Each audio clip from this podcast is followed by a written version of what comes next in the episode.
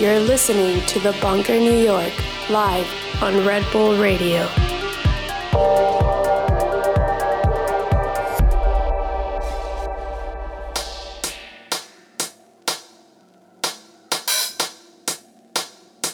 Hello, you're listening to The Bunker New York on Red Bull Radio. I'm your host, Bryan Kasnick. I'm in the studio today with Mor Elian, who is going to play music for us for the next two hours with a break in the middle for an interview as usual.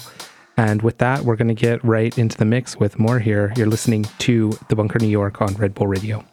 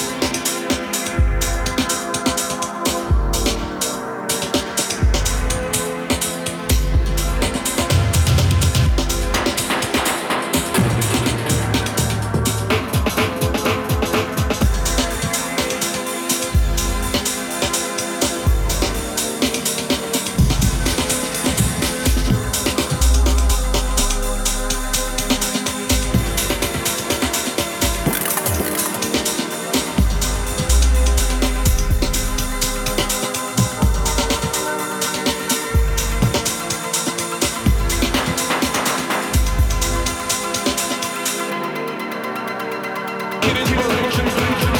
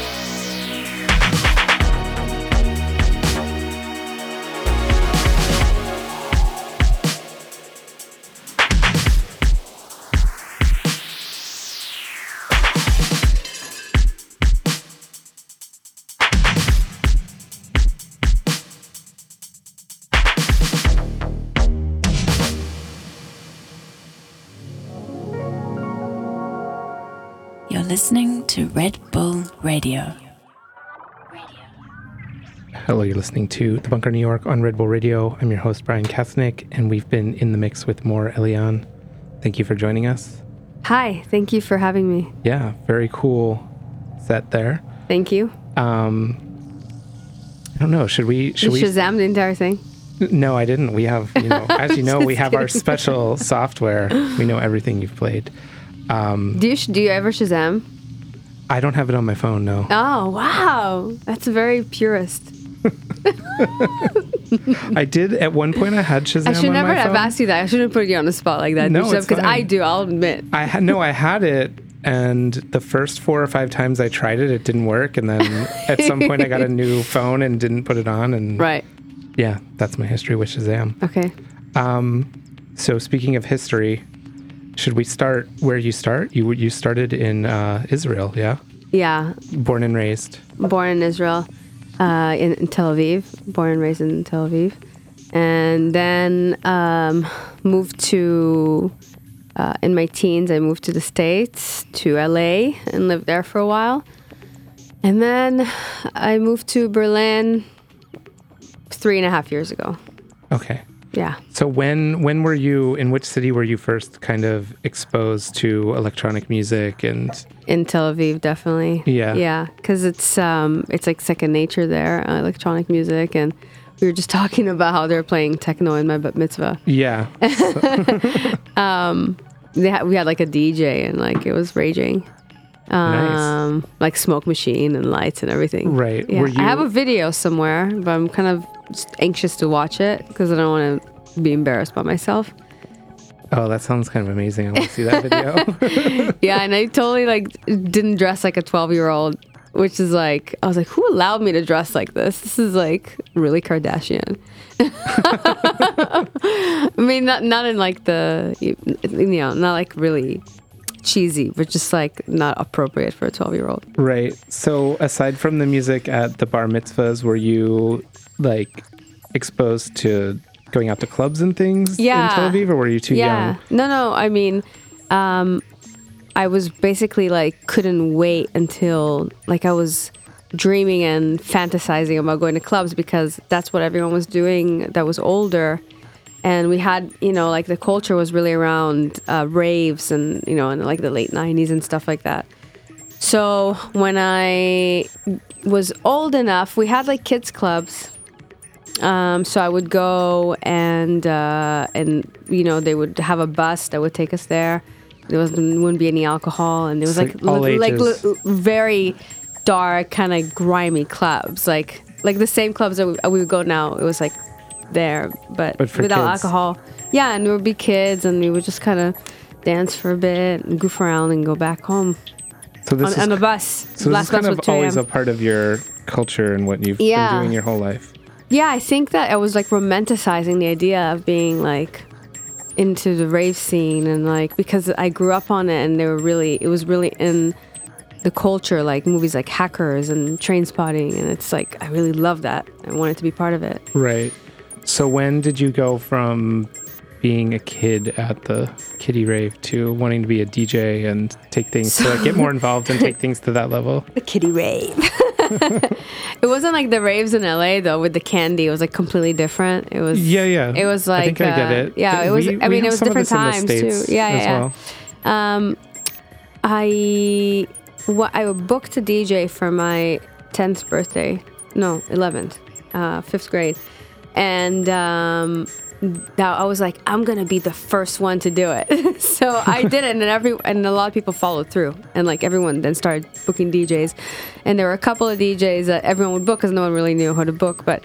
Leading up to my birthday, I would call the guy and be like, "Can you play this?" And would be a song on the radio, and I would like put it on and be like, "Can you play, play this?" And it was like you know, Robert Miles, like children or something like that, um, or some like big trance tune from like or whatever, like Orbital, whatever was on MTV Yeah. and uh, I thought it was so cool and and like uh, underground or whatever. I didn't even know what underground was back then. Um, but yeah, and then I now looking back, I, I remember that after that, and all the other kids' birthday that they started inviting DJ, I would stand next to the DJ the entire party because I would want to see what he's doing or kind of like be involved in what he was doing and Right. and that was like 11 12 so i was i just thought i was the most interesting person in the room and I would just hang out and be like oh and he played this tune and played this and like you know so i was like really into it and now it all makes sense i was like oh wow i was so obsessed with the djs and, the, and those birthday parties as a kid you know you go to these birthday parties friday afternoon at like 7 Right. and they end at 10 you know? and you eat some like like crisps and you eat some birthday cake and you go home. It's like it's like nothing. It's like a like instead of a clown, you have a DJ. You Right. know. Um, yeah, and then uh, and then the, the raves started, and then and then something really weird happened with electronic music. It just got really got gotten bad, or at least for what I reached me, it just kind of got like really prog and What year was this? this is like early, like late, like early 2000s. It was just for me. This is what I was the output I was seeing. It was just Right. got, got got really kind of weird and proggy, and and uh, none of the cool kids really were into it anymore.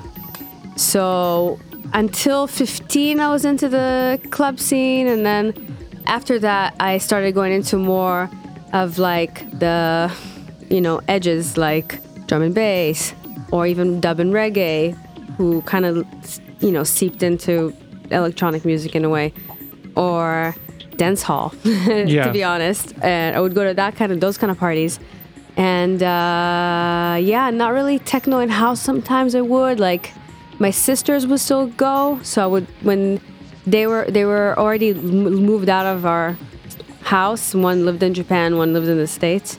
So when they would come visit, I would join them and their friends and go to those clubs again. But you know, wasn't really as much into it. It was kind of like. You know, I worked at the door at a few of them because their friends were stuff, stuff like that. I don't know. So much stuff happened. right. Yeah, and then when I moved to the states, I totally like fell off of the electronic music wagon. I mean, can't wagon. like I was more into bands and weird bands, and you know, this is like again early 2000s kind of when I moved to the states. Right. And you moved right to LA. Yeah, and I mean, when I was visiting my sister in LA, we, we, she took me to a few trance parties. I didn't like it. You didn't like trance I parties in never LA. liked I trance in. Israel. I never liked trance in the States. So why would I like trance now? I just we don't mingle. We're like oil and water. You know, we just like we don't fit. Whatever. Like Yeah. people can play it. I don't care. I'll just walk away. no, I mean some some trance is good. Like the early stuff, you know, it's good. Like some I don't know, like there's some cool tr- early trance. I shouldn't talk. I should, really shouldn't talk shit about trance. No, do it. Go for gonna it. hate me Let it rip. this. Who's gonna hate you for this? I don't I really don't like that all these people like only are familiar with electronic music for five or ten years are like thinking that psytrance is cool. Psytrance is never. It was never cool. It was all the crusty people's music, like crusty clowns, you know. Like it was like all the uncool people liked psytrance, you know. Like none of the cool people liked it. It was like it was like drug music. It's not like definitely geared it's towards that. soulless, you know. Sorry, but I have someone has to say it. So it's not ironic and it's not cool to play it. Yeah. You know I mean, it's not really being played. It's a. T- that's a. I mean, it's still very, very much around, but that's a totally. Some people like it. They think scene. it's like so ironic to play psytrance. You know, it's not. Are you hearing psytrance at like festivals and events you're playing at now? no, or like more in videos. Okay. Yeah, but like I would be like, whoa, that's a cringy trance tune. Like that, like literally, no one cool ever liked it back then. So Right. it's not like circling back from the cool scene. It's like it's just people lost. Like people are trying to be different. Right. Everyone's trying to have a different voice these days because there's so many DJs. So everyone's trying to be like, how can I be as different and cool and like make this ironic? And it's like, I don't know. People are maybe gonna think I'm a jerk saying all these things, but I don't. I don't care. Like, I, I I'm passionate about this. You know. hey, let it rip. you hate trance. I mean, I don't hate trance. I mean, like I said, there's really cool early stuff. like my fa- my friend Buana, he's really into trance and he digs some really cool stuff. Like I love it. Like he's like he's a digger. He really he he goes in. You know, he's not on the surface. And he'll say like some people play really on the surface stuff. I really dig, and Yeah. I, I love this. He, he play, he's playing really legit stuff. Like I don't know. It's like not like Digweed and Sasha, but it's like other, you know, like they were doing some more prog stuff. But yeah, I mean, there's some some really cool stuff there that you know, like early Digweed is cool, like the stuff he was doing. Like, Right. There's some really cool stuff there. Well, moving on from trance. Oh my God, After you went to the I know trance, I'm gonna get lay in bed tonight and really regret this and the have trance, so much the trance underground is going to come for you. So much anxiety about this, and all the hipsters on Twitter are gonna hate me. Um, so you got to LA, and oh my god! Once you went to a couple horrible trance parties. Yeah, uh, I went and I tried, but you know, I would just smoke some weed and fall asleep in the tent. Like that's what would happen. I try. I really fucking. I'm sorry. I should say the F word. yeah, you can say it. You can drop. Oh yeah, you can I drop really the f bomb. tried. I took acid on once and I fell asleep. Like I just kept falling asleep in the tent. Like it was like not working out. I tried. I really tried. You know, and uh, and it didn't work out. But you know, I'm more of like a drum and bass, jungle, dub, dance hall. That's when when things got went bad for techno and house, or went like kind of really underground where I couldn't see a reach. Right. I went to those places, and then when it or IDM, I loved IDM and like really complex stuff, and Right. So this is what like early mid 2000s. yeah, exactly. And then around 2009, so I had a few of those years, and around 2009, I got into minimal. So I was like, this is, you know, I went to Berlin. I was like, oh my God, like, I I forgot about this. So cool. and I was like, oh my God, like bar 25, you know? and it was cool. That shit was really cool It was a scene for yeah, sure. it was a scene, and I got into it, and I started playing it, but I wasn't really good at. Um, I wasn't really. When I started DJing, I was, uh, to be fair, I was playing a lot of like Italo disco and rare, rare stuff, and mixing all kinds of, you know, like all kinds of different African music and high life stuff like that. And uh, it was just kind of more of a selector, I guess. But I was like, yeah, I'm DJing, you know. right. Um, and then I uh, that was like 2008 9 and then I got into more minimal so I went back to more playing more electronic music and then I went to house and techno and house and techno and here I am Right.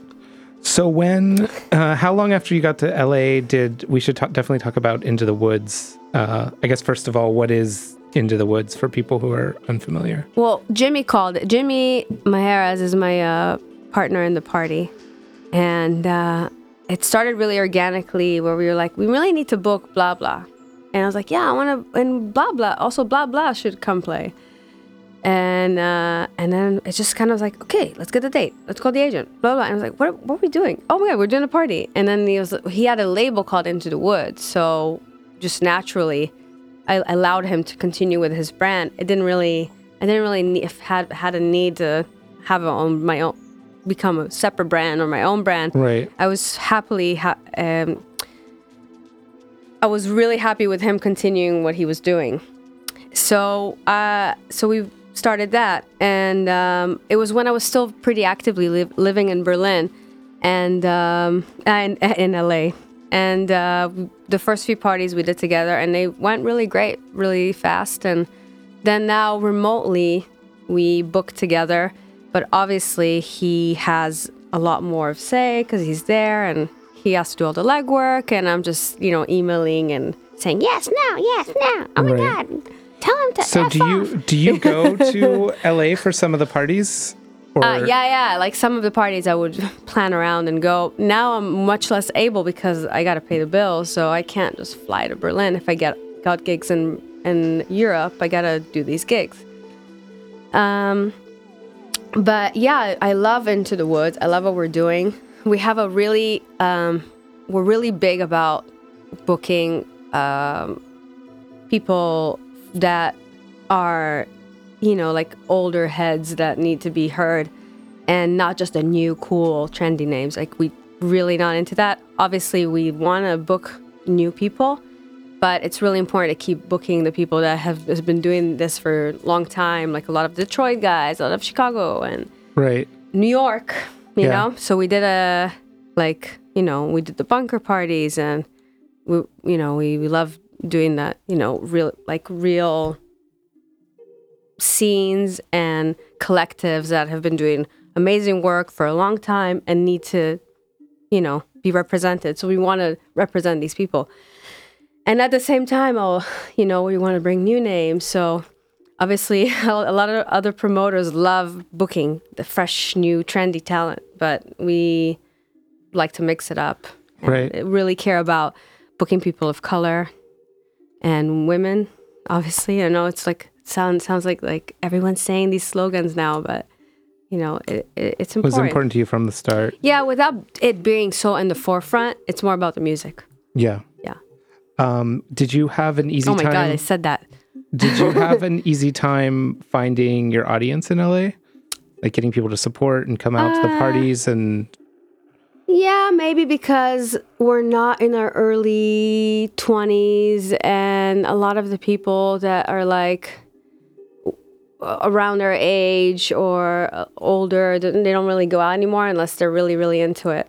right. So it's harder to gather a new, fresh scene around something if you're not, if not everyone around you is in that same zeitgeist. You Right. Understand what I'm saying? Yeah. So if you're young and all your friends are getting into this new genre or whatever, then you can draw a lot of, you know, people just got out of college or whatever. Um, so we, you know, we didn't we created something that for me I think is more sustainable because a lot of people get get into something for a couple years and then move on. Yeah, yeah, you see that a lot in electronic music scenes. Uh, yeah. I guess all music scenes. It just Yeah. happens. People up and grow out down, of it. up and down, five year cycle, whatever, you Yeah. know? So, um, yeah, we're drawing from everywhere.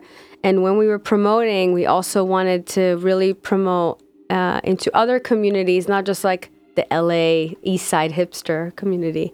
We wanted to promote to the West Side and, you know, people that love like house heads from, you know, they've been into it from the 90s and drawing from everywhere and not just something trendy right.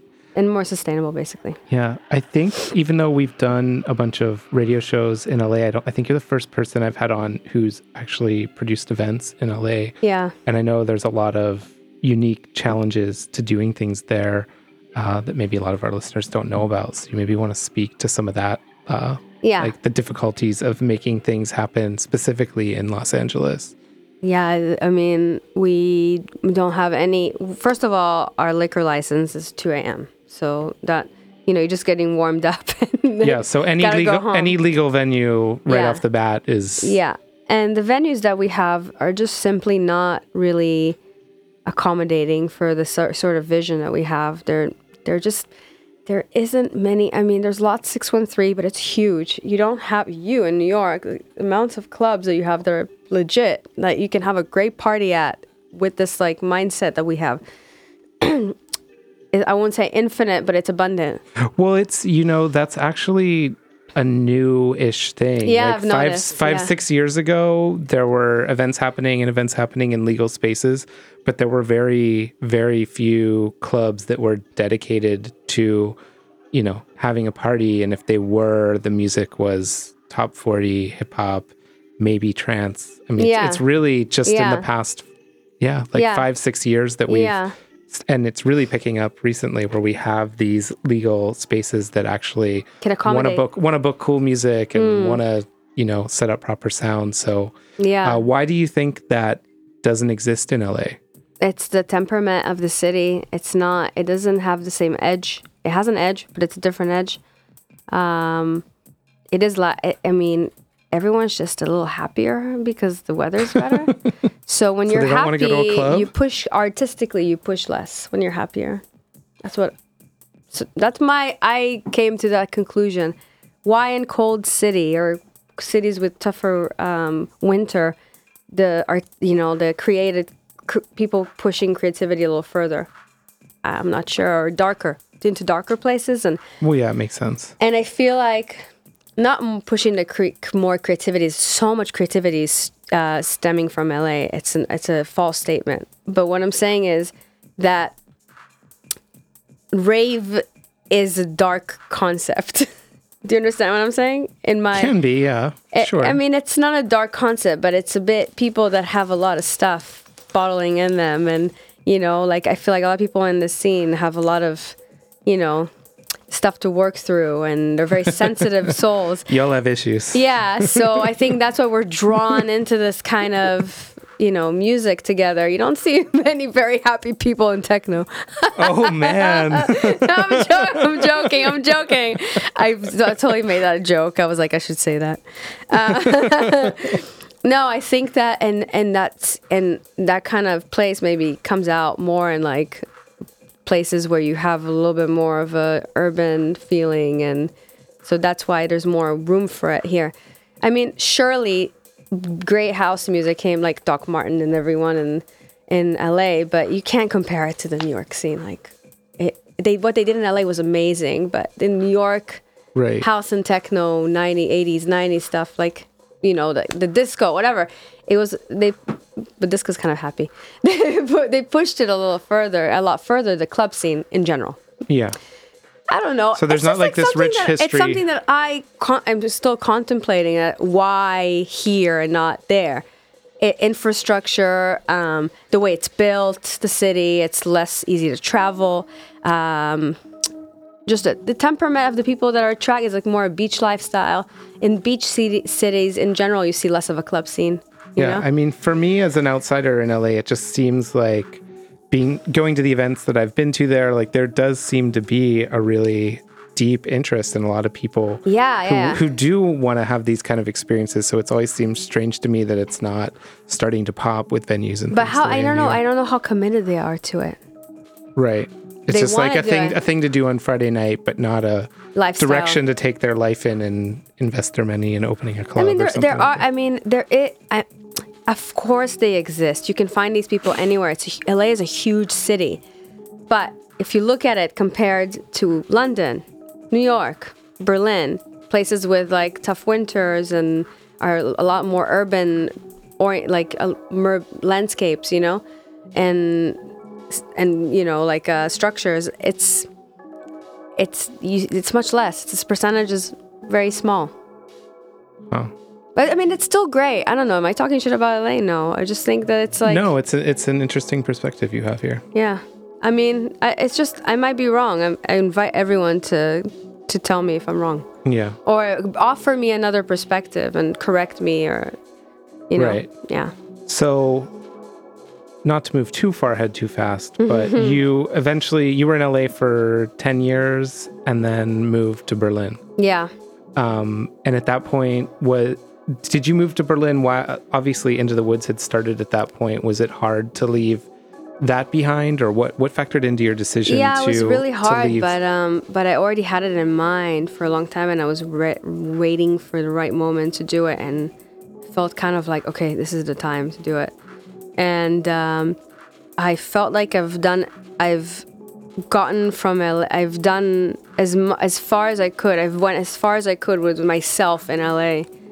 Um, and not that I and I knew that I couldn't continue doing into the woods, but I just felt like I needed to try a different thing to see how much I can get further within myself. So I wanted to try a different type of life. Berlin is the the complete opposite of LA lifestyle yeah, I would say wise so. is everything's different. Uh, and it was an adjustment, and it still is an adjustment. Like a lot of times, I think about, ah, I miss LA, but because I love LA, I'm really in love with LA. Yeah, Um, but and you've got to eat that food in Berlin. I started cooking more, which is positive. Um, I cook every day. Um, I didn't do that in LA. I would just get something to go and keep going in my car, sit Yeah. in the car and eat my poke bowl. You know? Yeah, LA is really, really good at really delicious and also inexpensive food. Yeah. like almost more so than just about any Yeah. I've been in. Yeah, but um, I I just wanted to see. I felt like that was my my my point to like try something different. I was like, well, I'm gonna get. I'm only getting older, so let me just try to do this while I'm still young and I don't have a family and like I'm not as I can. uh, untie myself from what I'm doing. I'm not too committed to this place. Right.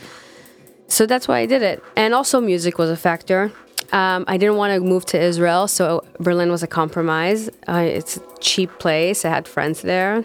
So many different factors. Right. Was your- healthcare? I really wanted healthcare. I was like, I'm I'm ready to have healthcare. yeah. Hard to get in the U.S. Yeah, I was like, when also when a woman you're getting older, you need to think about these things. Like we have a lot of stuff to check out all the time. Yeah. So you'd want to be like safe, you know? Right. Was um was this around the time that your international touring was starting to pick up, or did that happen after you moved to Berlin? Um, it happened. Uh, I had one. My first request was from Turkey, from a guy that um, did RBMA. His name is Ali, and uh, he um, saw me uh, doing Boiler Room on Dublab, which is the I had a radio show on Dublab.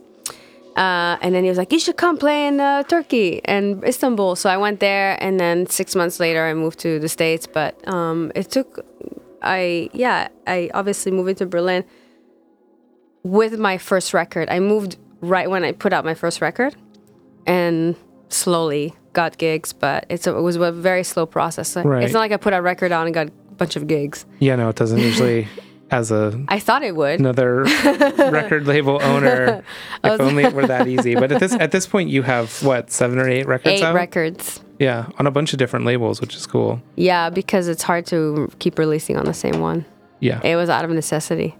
I like all the record labels, but Sean Ronaldo asked me why I put out so many on so many different uh, labels, and I said, "Well, I gotta hustle. Like, yeah. And if your output I'm not gonna high, wait two years until that label's ready to accept me back. And most of these labels are small; they don't have money, and they can't keep releasing me. So, and then that's just why I started Fever AM. yeah, which we were going to talk about as well, of course. So when did that's your label, Fever AM? Uh, when did that start? I don't know why we started. Oh, I know why we started Fever AM because of the necessity. I was Right. like, I can't keep waiting on labels. I want to put music out and like move on and make more stuff. And uh, and uh, me and Alex, Alex started uh, from Casagrain, started his solo project, and he was in a very similar place. So I was like, let's make something that we can both just freely put our records out without all the other conditions that you have to face when you're talking to labels like do they like these tracks? When do they have space in their Right. schedule? Um, blah blah blah blah. And i was like um, uh, artwork all these vari- variables. And i was like i don't want to do this anymore. I feel like it's holding me back. And uh, and i was like so it came out of that. And then i was like and it would be really cool to create a world of like releasing other people's music. Because when i started doing the parties and booking people i realized that i get a lot of um, uh, satisfaction from releasing other people's music, uh, um, uh, supporting other people's output. Yeah. It's so rewarding. It's like you're just so excited that someone else is getting like being like being like uh, respected and appreciated. So it's so rewarding pushing other people's music. I, I mean, you know this. Yeah, yeah. I've spent my It's- li- I spent my life doing I this. really highly recommend it. It's like you feel like you're part of something, but you're not in the front of it as much. Like sometimes, like not in front of it, meaning like it's not you're, you're like helping other people. That's just great. Yeah. it's lovely. So far, the label has been you. You haven't had outside artists yet. No, because because it's hard to get people to release on your label. Most of them are already want to release with friends. Yeah. and the friends that we have are generally already like kind of have things going for Right. them. So we want to bring somewhat newer talent, you know, not like keep releasing people that are, you already know. it's a yeah. I mean, that's as you were saying. It's rewarding. I think it's even more rewarding when you can Discover. you're you're introducing somebody's music to the world Yeah. that and you know nobody really knows, knows or somewhat knows or they didn't get the recognition yet. yet. Yeah. Also, we're not really that big of, of DJs yet, or I don't know, like we're just people are not like, you know, if you're a big DJ, like yeah, take my music. But if you're like just Mor Elian and you're kind of just starting to, they're not that inclined to give you music. you? Right, I'll be honest. Like I tried, and they're like, mm. I'm like okay, well I tried. You know. Yeah. So I, I, I get I gather some courage and I ask and then you know some say Some are real, and I think it'll change. It will Yeah. change if the label builds. No one has it easy early on No. Unless you're really established it up already, like really established, which I'm not Yeah. yet. Hopefully. You're building. I hope so. Or else, what the hell am I doing here? Yeah. well, Standing, stepping into one Yeah. place forever. It's so depressing. okay. One more topic before we get back into the mix. yeah, well, We I told to you I talk a lot. I know you. You're you're delivering big time. Yeah. You you you, you weren't lying. Um, we wanted. I wanted to talk about your. You have a jewelry line. Yeah, because I'm all about cross promotion. Yeah. so what is what is your jewelry line? Uh, what is this all about? When just give us the basic. Um, oh, Background. and I, I just before we move on, I want to say that Sure. the next release is from Gacha Bakradze, Bakradze um, uh, who's this beautiful um, artist from Tbilisi that I've been talking to for years. And he released on RNS and other labels, like Delsin, I believe. Um, but he put out, he made this a new batch of music that was different, and uh, he just sent it to me, and I sent, I played it to Alex, and we were like, "Wow, this is perfectly Fever AM." So that's coming out next month. Oh, cool. That's the first artist that's not me or Alex, and then after that we have some other plans with other people. So it is building. So I just Right. wanted to wrap that up. Okay. And also, you know, do the promotion thing because you know you have to do it. But um, the jewelry line is something I started because my whole family is in fashion. So my whole life I wanted to do music, but I also was really into design and stuff like that and fashion. And um, and I felt like I always had this idea in my head that like it's something that I need to be part of as well. And uh, when I started, I started making some jewelry pieces, and everything started um, going really quickly. And I was like, okay, well, I guess it's meant to be because it's like really kind of escalating, uh, moving, uh, like kind of not effortlessly, but like it's moving. So it means that you're meant to do it. That's my vision, uh, my outlook on life. If something is kind of moving, yeah. then you're meant to do it. Or like there is some kind of some kind of effortlessness. Things are just kind of coming to you. Feels like things are happening Yeah, as exactly. they should. Yeah, I know exactly so- what you mean. So I just went with it, and it just kind of was like I don't know. I just knew what to. I just felt like it was in me, and I knew what to do. So, um, I just went into it, and it, started perpetuating, and I love doing it, and it it really is my friend because music has, hasn't been always lucrative in any way. So I've always had this um, to help me, and I always like I don't think I'll ever stop doing it to be honest, or other things like um, you know I grew up with a mother that was really struggling like financially. Right. Um, So my outlook in life is that you gotta hustle, hustle, hustle, and have as many um, things bringing income. And the, the more you have multiple sources of income, the be- the better you'll be. So it could be multiple things in music, but you know, I think it's a good it's a good thing for people that are doing music is not to put all their eggs in one basket. And I think it takes the pressure off as well with your creativity. yeah. And you know, a lot of people like make it the end all be all to be like a full time touring DJ, but to be honest, it's pretty exhausting. Yeah. No, I see this and I think about this a lot. And I'm often Yeah. telling people, like, have you ever thought about getting A job? another job that's not DJing because it'll really, it might actually help your DJing and your art to, So much. to take a little bit of the pressure off And- making your money from Other- this, your, your art, your music. Mm. And it's also nice to have like a normal life where you function with the rest of society, where you wake up and you do stuff and you it's not always obsessing about this and the music and it's frustrating and I don't have gigs this month or I have less or I have more. You know, it's like it's just it's so healthy and I really think uh, especially now that there's so many DJs, it's harder. It's not it's it's not like you put a few records out and boom, you're like it's only a few lucky ones and well, I don't even know if they're lucky to be honest. we'll do it. But I don't know, it can touring is lovely, I love it, but to do it all the time is can be really like physically and emotionally draining. Yeah. So you have to be really choosy and keep enjoying what you're doing and not do it to kind of sustain yourself or you know, have this idea of success in your head and Yeah. if you want to do it eight times a month or 20, then do it. But That I don't know how you're alive. Yeah, it's pretty exhausting. um, so what's Okay. the, what's the name of the jewelry line? So you can at least shout that Oh, out before we get. Myrrh, uh, M Y R R H, which is what my name means in Hebrew. It's like frankincense and myrrh, right. like the incense. Yeah, of course. So I'm like incense. Cool. Um, I don't like the smell of it though. well, before we get back into the mix, is there? Should we shut out the gigs, the U.S. gigs this weekend? You're, Oh yeah, yeah, that's important. Um, well, I'm playing tomorrow for Sonar in Life and Death, which I'm really, really excited about. Um, it, um, yeah, it's like a huge lineup, and um, yeah, I'm not nervous at all.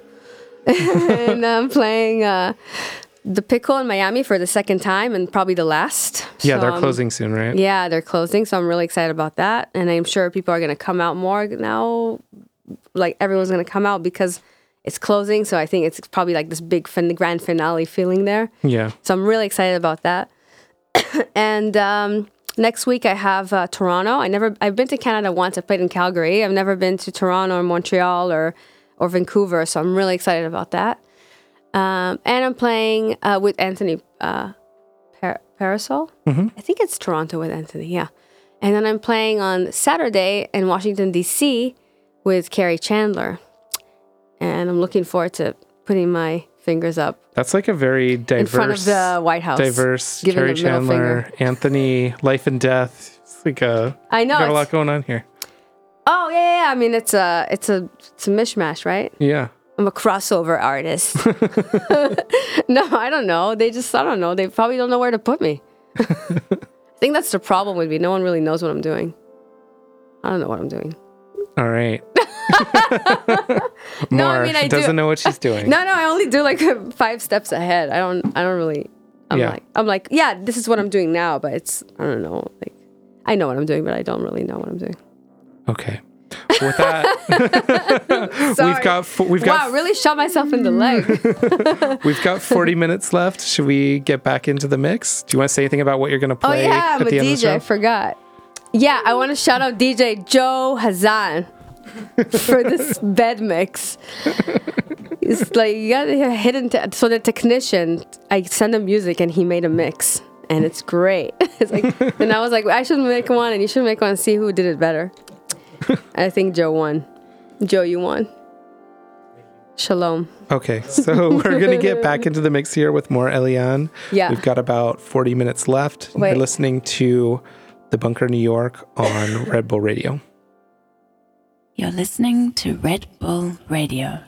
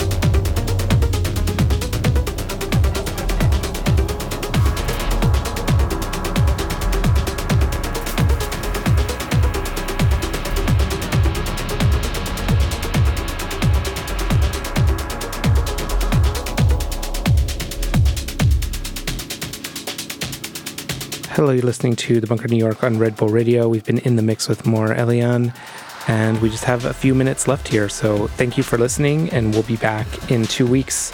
You're listening to The Bunker New York on Red Bull Radio.